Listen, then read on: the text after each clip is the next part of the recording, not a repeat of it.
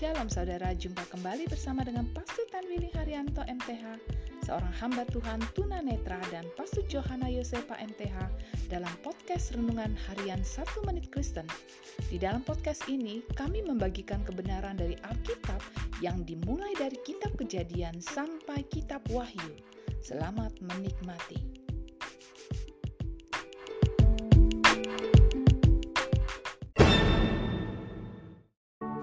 Shalom saudara-saudara yang sangat berharga di hati Tuhan. Firman Allah hari ini mau mengingatkan kepada kita, persembahkanlah seluruh hidup kita.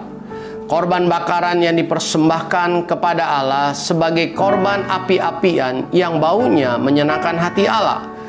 Korban bakaran berarti yang naik ke atas kepada Allah. Seluruh korban bakaran itu harus habis dibakar di atas mesbah Saudaraku, ketahuilah bahwa Allah sangat menyenangi kehidupan kita yang dipersembahkan seluruhnya kepada Allah. Sebab dengan kita mempersembahkan seluruh hidup kita, maka Allah dapat dengan mudah membentuk kita dan menuntun jalan hidup kita. Dengan menuntun jalan hidup kita, maka kita dapat melewati hari-hari kita dan kita akan mencapai keberhasilan dan diberkati oleh Allah. Untuk itu, persembahkanlah seluruh hidup kita, impian kita, cita-cita kita kepada Allah.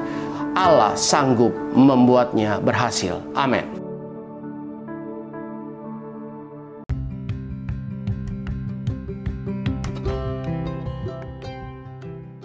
Terima kasih saudara telah mengikuti podcast Renungan Harian 1 Menit Kristen. Doa kami, kiranya kebenaran yang saudara terima akan membuat saudara semakin berakar di dalam Tuhan dan bertumbuh dan berbuah lebat di dalam Tuhan. Tuhan Yesus memberkati.